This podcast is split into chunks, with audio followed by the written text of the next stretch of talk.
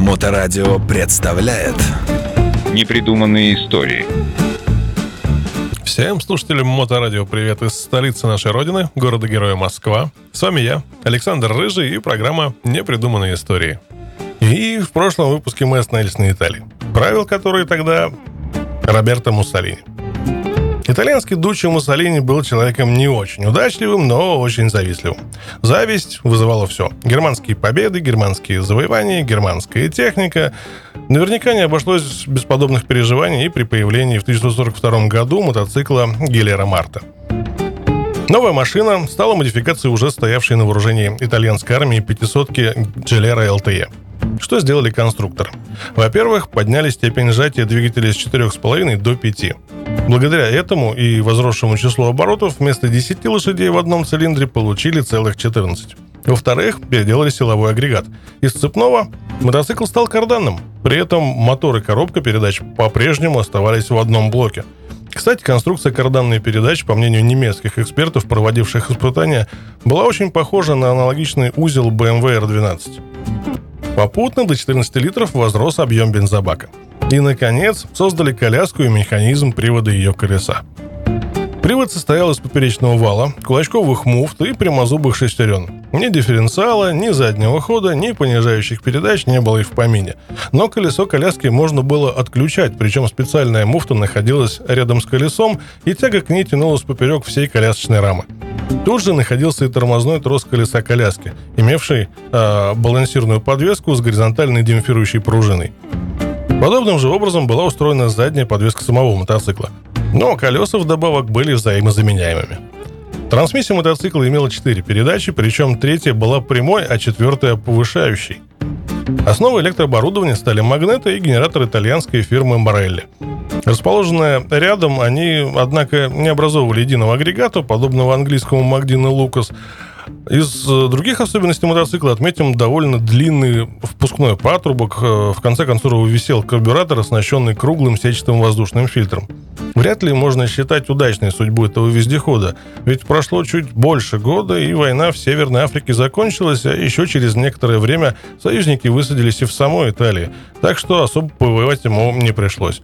Но оказалось, что если отцепить коляску, Короче, сразу после войны появилась смарт-одиночка, выпускавшаяся некоторое время в гражданском варианте. Имелись мотовездеходы и в странах антигитлеровской коалиции. В Англии в 1938 году начали производить адаптированный к армейским условиям а, 16H. А через некоторое время появился и его колясочный вариант. Глядя на бельгийские, французские, а затем и немецкие образцы, британцы захотели иметь нечто подобное. Для получения нужного результата слегка снизили степень сжатия мотора и изменили его размерность. В результате рабочий объем увеличился до 633 кубиков. Получился двигатель с большим крутящим моментом. Конструкторы пошли на увеличение передачного числа главной передачи. Поперечный карданный вал, имевший на концах по паре шарниров, приводил во вращение колесо коляски. Привод можно было отключать, для этого служила специальная кулачковая муфта, управляемая рычагом из-под сидения водителя.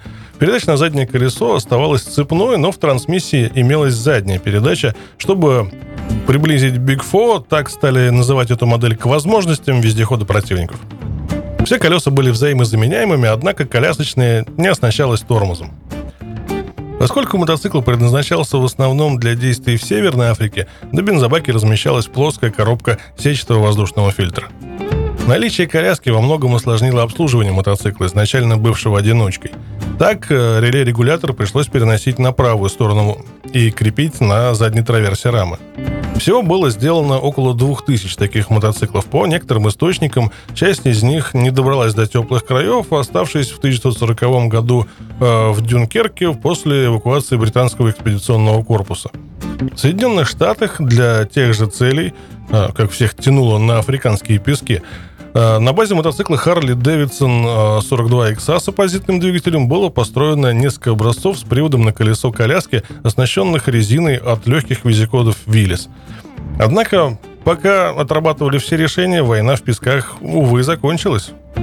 И напоследок несколько слов о менее известных и не воевавших вездеходах. В Польше подобные машины разрабатывались задолго до конца войны.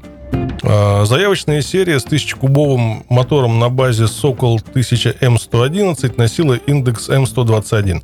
Заднее колесо мотоцикла и колесо коляски могли заменяться между собой. Небольшие партии поставлялись в армию до 1939 года. А вот Сокол М231, аналогичный вездеход на базе 600-кубовой модели, построенный, кстати, впервые в этом классе, военных почему-то не заинтересовал.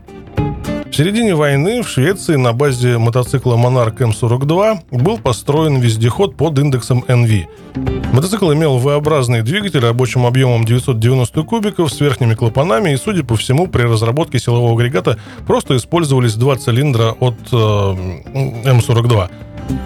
Мотоцикл имел телескопическую переднюю вилку, в трансмиссии было три передачи, двухступенчатый делитель и отдельный задний ход. На другой стороне земного шара, в стране восходящего солнца, выпускался, пожалуй, самый крупный мотоцикл с приводом на колесо коляски. Сделанный на базе 1200-кубового Харлея, он назывался Рикуо 1200. Коляска располагалась слева, заднее колесо приводилось цепью, колясочное – валом. Имелся задний ход, хотя для движения вперед предназначались всего три передачи. Как не покажется странным, но, очевидно, после разгрома Квантунской армии некоторое количество таких мотоциклов попало и в нашу страну. Было еще очень много разных мотоциклов и их модификаций, принимавших участие в боевых действиях Второй мировой войны. Каждая из стран постоянно дорабатывала то, что имела, привносила новые в конструкции, обкатывала их на поле боя. Как, например, не слишком удачная отечественная копия Харлея, все эти аппараты упоминать нет смысла, а основные аппараты вам уже известны по прошлым выпускам. Засим цикл передач о мотоциклах Второй мировой можно считать оконченными.